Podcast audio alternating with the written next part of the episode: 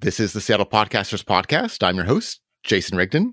On this episode, I have Daryl Reese of The Reese Show. How are you today? I'm doing well. How are you? Doing great. It's a nice, well, kind of sunny day out. Semi sunny, yeah. Yeah, yeah. Typical Seattle weather. Yeah, totally. so could you tell me a little bit about your show? Yeah, um, The Reese Show. Uh, can I can I curse on here? Can I use profanity? I don't know. Yeah, yeah. Go, okay. Go the Reese Show is uh, formerly known as The Shit Show. Um, you know, we had to change the name just so we can get onto the Spotify's and the Apple Music, or uh, the iTunes and all that. But uh, the show was just um, born of pure creativity and expression, and I wanted to be able to take barbershop type conversations and you know conversations that you'd have via social media and have in the format of a podcast. You know, someone could be as truthful as they want to be, and you know, express whatever they wanted without having to feel judged or boxed in. And I wanted it to be more of a, um, a conversational format as well. So that's kind of how we got started. And, you know, we have guests every so often. Well, I, I try to, I try to have a guest every week, just that pertains to a different walk of life. Um, for the most part, a lot of us have the same cultural experiences. Uh, this past week, we had on uh, Miss Shavana Bonds, who is a, a black educator. She's a teacher. She's out of the Tacoma School District. So we just try to incorporate, you know, many different things that are important to our community. Uh, you know, but again, still have that that realism, and, and we try not to make it too preachy. I think that's the thing. We try to have a lot of fun with it. And how long have you been doing this show? Show's been running since September. So I'm, I'm pretty glad that we've been able to be as consistent as we have been. Uh, you know, we've been doing a podcast a week. I think we've only missed two weeks. The week that it snowed really bad, and I think another week I think I was traveling. So that was that's been it. But besides that, we've been able to you know hunker down and do one a week. So that's cool. Yeah, congratulations. That's really hard to do. Thank you. Yeah, it's not easy to be consistent at all. And how many episodes have you released? We are going into episode 26 this week. So 25 episodes so far. And so what kind of motivated you to do a podcast? Maybe you could do this in like uh, YouTube or but but what was so special about podcast? Well, I'll just tell you kind of my journey going into podcasting. Uh, first, I I started off doing interviews with uh, you know local artists and some celebrities that would come to town with my boy Sermon from Sermon's Domain. Um, his name is Sermon's Domain on Twitter. If you guys want to look him up, great, great guy. Does a, a lot of PR for um, Visionary Music Group. He works with Logic and Jon Bellion and those guys. So he was doing interviews first. Um, I actually volunteered to do inter- to like you know be the camera guy for him, and he was like, you know, if, if an opportunity pops up, you know, then we'll we'll do that. And his camera went down, so he brought me on board. I remember the first interview we did was G-Eazy at the Showbox Market, and just from there, you know, he kept bringing me along and I started branching out and doing some of the interviews, like the smaller interviews he didn't want to do.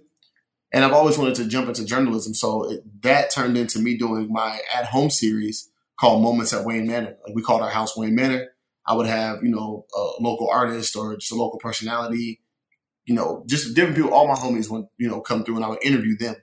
And so was doing that. And then uh, I was working with um, Miss Casey Carter from MissCaseyCarter.com. She's now at KUBE 93 and iHeartMedia she um, invited me to be a part of her podcast, um, The Glow Up.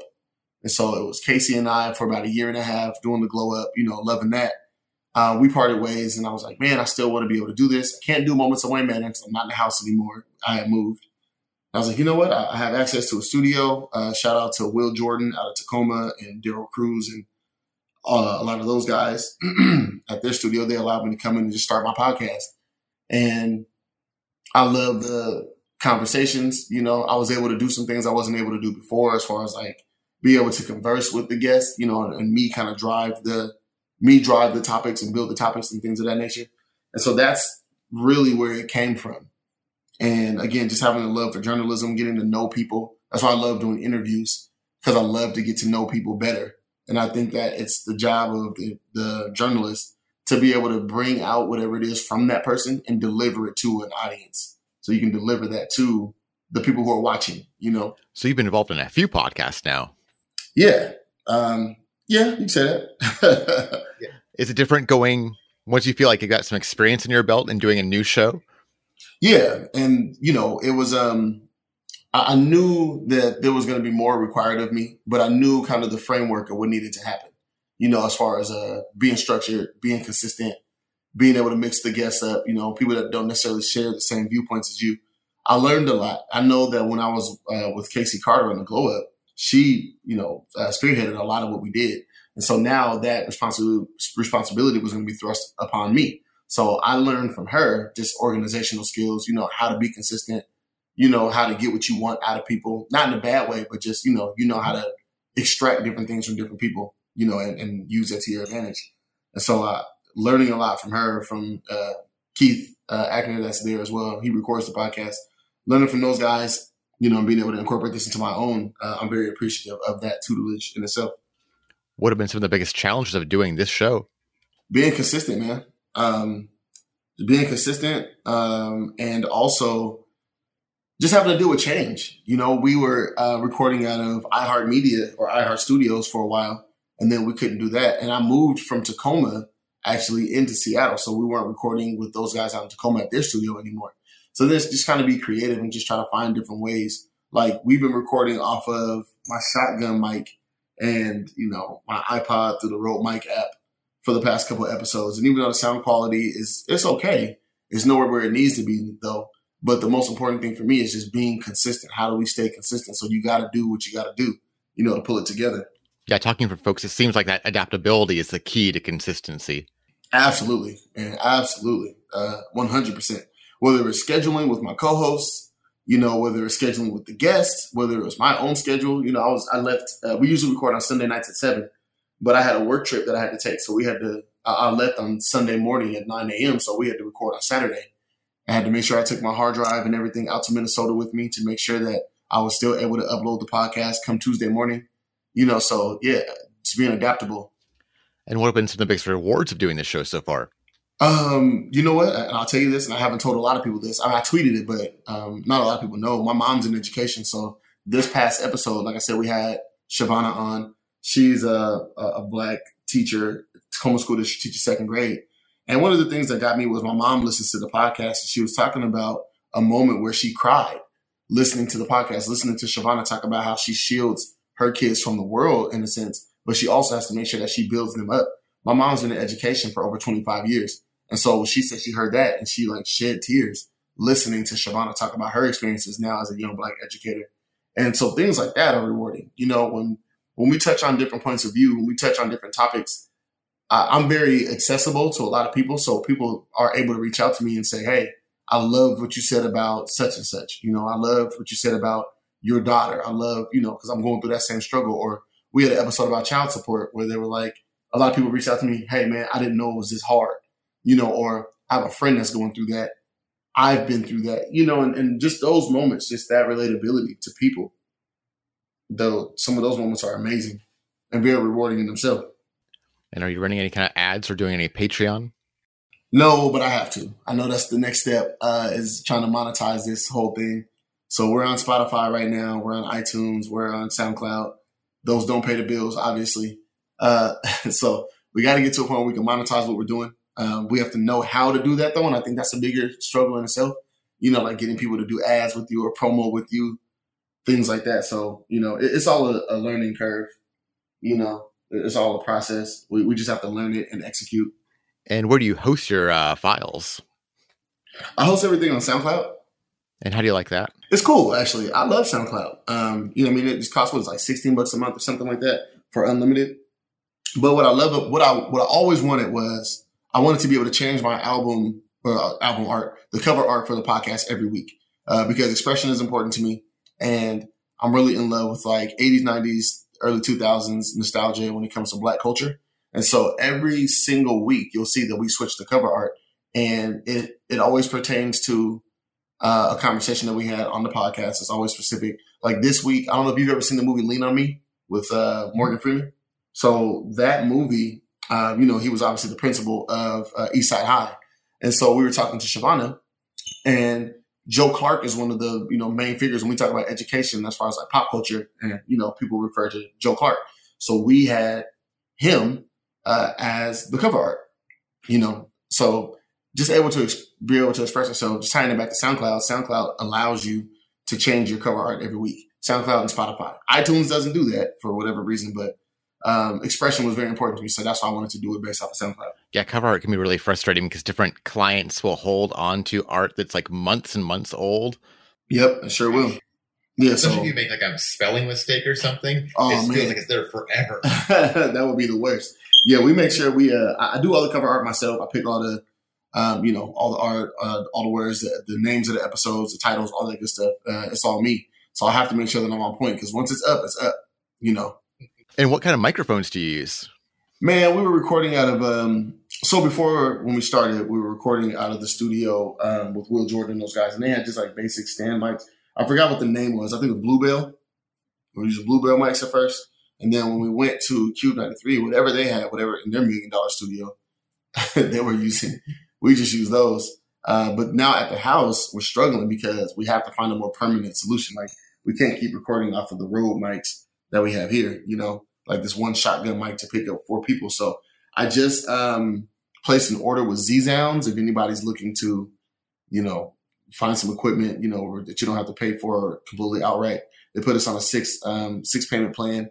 I don't know the, the brand of these particular uh, mics, but you know, Z Sound was, was really cool. I had a friend walk me through which mics I needed. And how do you record your episodes? What software are you using to record? So we were using okay. So right now I'm just using the Rode Mic app um, on my iPod Touch. Like that's as basic as it gets. But before that, we were using um, Adobe Audition. It's a really good program to use. Um, I know you can even use GarageBand. I think we recorded two episodes on GarageBand just with the. Um, we had a, a MIDI controller plugged in with four mics, and we were just all mic'd up. You know, uh, plugged into my iMac, recording on GarageBand. It was pretty simple. You know, as long as the sound levels are solid, you know, where they need to be. It's not too difficult, you know. And do you do much editing of your episodes? I try not to, uh, to be honest. I've had to do a little bit of editing, like when conversations kind of just go on for longer, or you know, maybe we get into an argument towards the end of the episode, and you just want to put that out to the public, you know. But I try not to. I try to have as organic a feel as possible. I want it to feel like you're walking right into Twitter. I want it to be like if Twitter were a physical place, you literally walked right into that conversation, and that's why the format for our show is the way that it is. It comes in in the middle of us just kind of chatting and chopping it up before we jump into what the podcast that day is about. Like you literally walk into the middle of a conversation. And how long does that post production take? Uh, I'm, I think the longest thing is just uh, doing the album art or the cover art. So it doesn't it doesn't take long at all because I try, like I said, I try not to edit it. I try to leave it as raw as possible. I think that that's what people love is the authenticity. So I literally just you know um, upload it, get the MP3, do the cover art, upload straight to SoundCloud. Yeah, it just shows. I mean, some folks, you know, they will just spend hours and hours like cutting out every um, uh, and make try to sound perfect. But realistically, a lot of people don't even notice. Yeah, I think it's something to be said for an authentic moment. You know, I try to keep all that stuff. It, we did an interview one time um, with Casey Carter when I was on the Glow Up. We did an interview with an, a local artist, uh, and I mean like a graphic artist, and he had really bad anxiety, like really bad to where I know like we tried to ask him questions, and he like, you know like, shaking, he had tears in his eyes. I get cutting that out, you know, because one, it's a, a really big time gap. And two, you just don't want to put, you know, portray that person in that light. But if we're just having a one-on-one conversation, I'm able to make eye contact with you. We're talking, and then you pause for say three to four seconds, maybe even five seconds. That's a genuine moment, you know, and people might be able to connect with you because they, they see how either how hard hitting that question was, or they see the impact that it may have had on you. And in that creating that impact, it creates an impact for someone else down the line. So I love those moments. I'll never, I'll try not to take them out unless it's something that's distracting from what we're going towards, you know, or if it's too long of a break or something like that. But I try not to edit those moments out. Yeah, because it makes people sound so artificial too. And also, I wonder if some of it's that people don't actually like like the spoken word really. Like some of us really like the like spoken word. They like how people talk, and we want to keep it. Yeah, and then there's again a, a big theme for me is is always culture. You know, like there's a cultural experience when you step into a room with a bunch of people that you don't know. You know, you're able to grasp their culture or people that you're just not being around. And, and here in Seattle, we have so many transplants now, and there's so many transplants that listen to my podcast. They're able to pick up on the different on the different type of jargon that we have. You know, um, this just the different words that we use regionally. Uh, people are able to pick up on you know just like the, the drawl that we have. You know, I mean, I know when people say drawl, they usually think of southern drawl, but different parts of the country people speak differently, and it's just something that you pick up on. You know, and it's something that can be either alluring. Uh, it's rarely a turnoff. Uh, it can be enlightening. It can be eye opening. So those are the type of things that you need to feel when you're talking to someone. Like I listen to a podcast now. It's based out of South Africa, and obviously they have South African accents, you know, and it, it just invites me to be a part of their culture when they talk. And how do you prepare for your shows? We um, so what I've started doing, uh, I think over the past ten episodes or so. I mean, I've always like write down the topics, but I've been a little more strict on the format. So I want to get topics that can transition well into each other. And because now I have co-hosts over like the past ten episodes, uh, or like permanent co-hosts, um, I want to make sure that whatever their interests are are also incorporated into uh, our talk track. So I don't want it to be one sided where I just dictate everything. You know, obviously because you're creating an experience and there's no money involved right now, you know, so the incentive that they have is they want to be included, you know, or talk about things that are important to them. And so uh, each week, I think around Wednesday, I'll come up with a topic list and then I'll ask them for whatever, you know, one topic that they want to discuss at length based off of what it is that I've already built. And then, you know, and obviously it has to pertain to whatever our guests are, or we can just invite the guest into uh, that space. But yeah, so I, I start pre-production on uh, the day after the podcast drops. And how do you find your guests?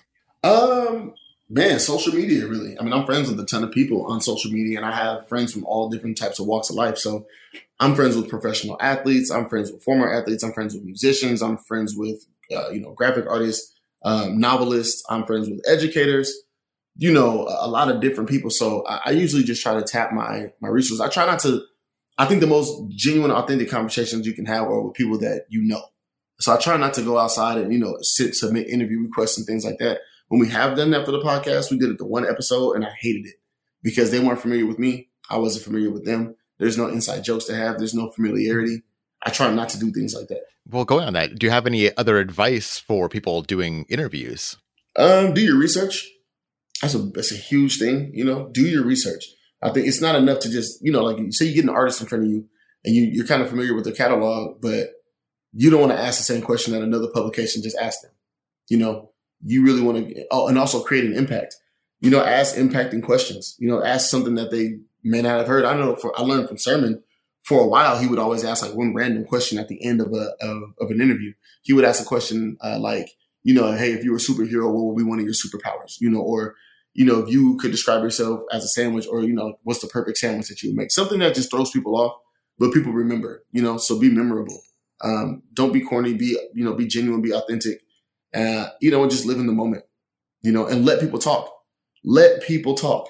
They have to be able to, you know, get whatever they have to say out because you never know which way that conversation can transition. And then one of the biggest lessons that I learned is if you're gonna be interviewing people, ask a question, just ask the fucking question. I hate when people ramble on for 60 seconds asking one basic question. You know what I mean? I know you know what I mean. Um, somebody asks a question and then they're five second quip turns into this 30 second explanation of why that question and background and context and all that. It's like, ask the fucking question, God. Let them answer how they're going to answer. Totally. Yeah. It's like those uh, Q and A's where people will get up and it's like, well, it's not a question. It's just a long comment about you. yeah. Yeah. And now we're having commentary about whatever. And it's like, shut the fuck up, man. Just ask the question. So do you have any advice for people that are maybe just thinking about starting a podcast or maybe their podcast is brand new?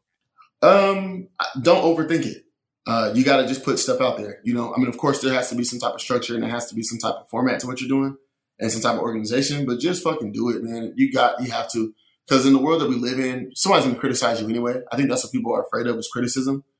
You know, if you if you have a vision, just do it. You know, you're the only one that's gonna stop you from doing it. Uh, other people are gonna try to tear you down and try to get you to, you know, pause or you know, get you off the game. You just can't allow for that. You just have to do it, and not everybody's gonna like your stuff people come to me all the time want to argue with me about you know different topics on the podcast or what my take was on a particular subject and if you know me like if you really know you don't even have to really know me if you just know me in any sense you know i don't give two fucks about what somebody else feels you know i feel the way that i feel i'm going to be able to put that out i just want to make sure that i'm respectful of whoever's receiving that message but at the same time man i don't give a fuck about them people you have to do you and make sure you stay true to your vision so important do you have any tips for getting to that point where you can say you know, I just don't care about what you're saying. Yeah, I mean, um, just this is confidence and belief in yourself. You know, like you have to have those things. Like you're not going to exist in a world where you're constantly putting out content and you don't believe in what you're doing. You know, like I know I know you do this. You know, I'm doing this, but we have to believe in the product that we're building. You know, and maybe you know you test this out among some people that you know whose opinion you trust.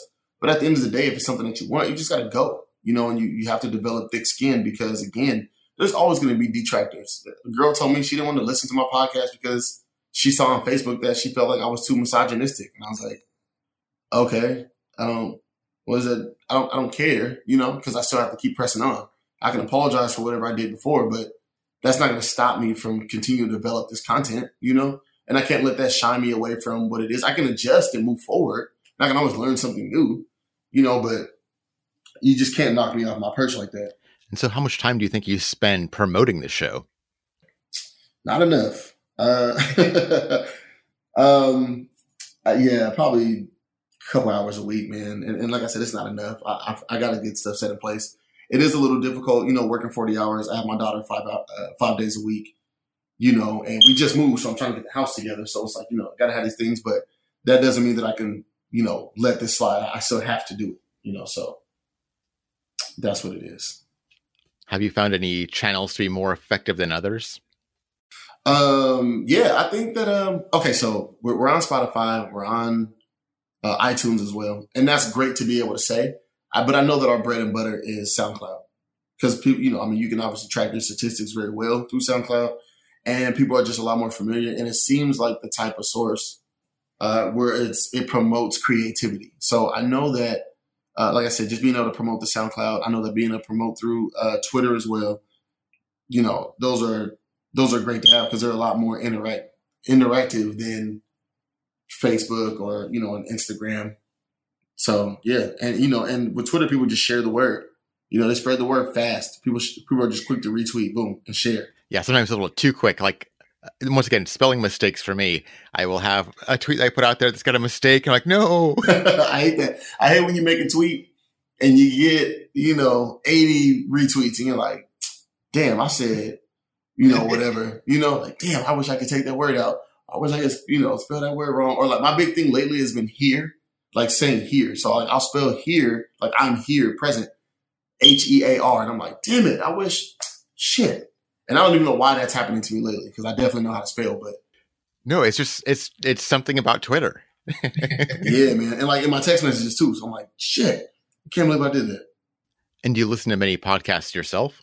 Uh, I do, yes, sir. Um, I try to listen to as many as possible, actually. And how do you discover your new shows? Twitter. Twitter is the biggest. I mean, they say Facebook is the biggest shit, but like Twitter to me is the biggest because it's the most interactive, you know. And so I'll be on Twitter and I'll just ask for new podcasts. Like, man, you know, hey, what's you know, anybody got podcast recommendations? You know, or people people will say stuff like, hey, you should listen to this, you know, or this show is similar to yours, or I like this person and they have this podcast. And so, you know, it's just as simple as that. I think is that's that's the big that's how I connected with you, you know, via uh via Twitter. Yeah, it's funny how much money people put into advertising, but when I talk to people, everybody's using word of mouth basically. Yeah, I think a lot of us in this current climate can't really afford to pay what it takes, you know, what some people are charging. You know, like what is it going to take to boost your posts? You know what I mean? Like, and, and, I and I'll break this down from a real standpoint. I have a good paying job, right? I have a really good paying job, but I also have, like I said, I am a full time dad.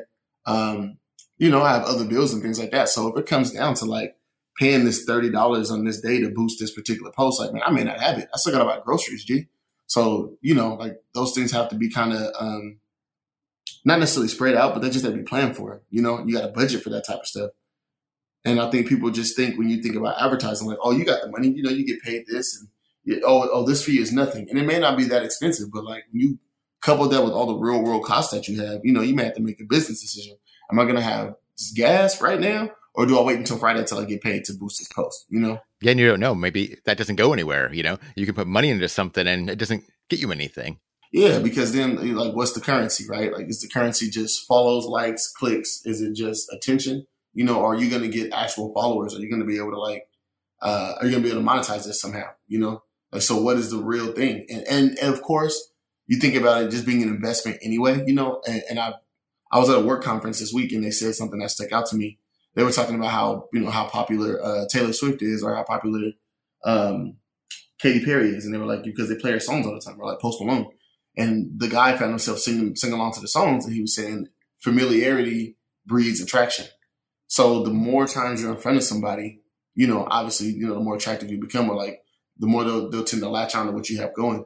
And so you have to just keep investing in those posts. You know, you might spend $120 in a month if you're doing one, you know, one a week, one $30 post a week, you know, but that's still $120 at the end of the month.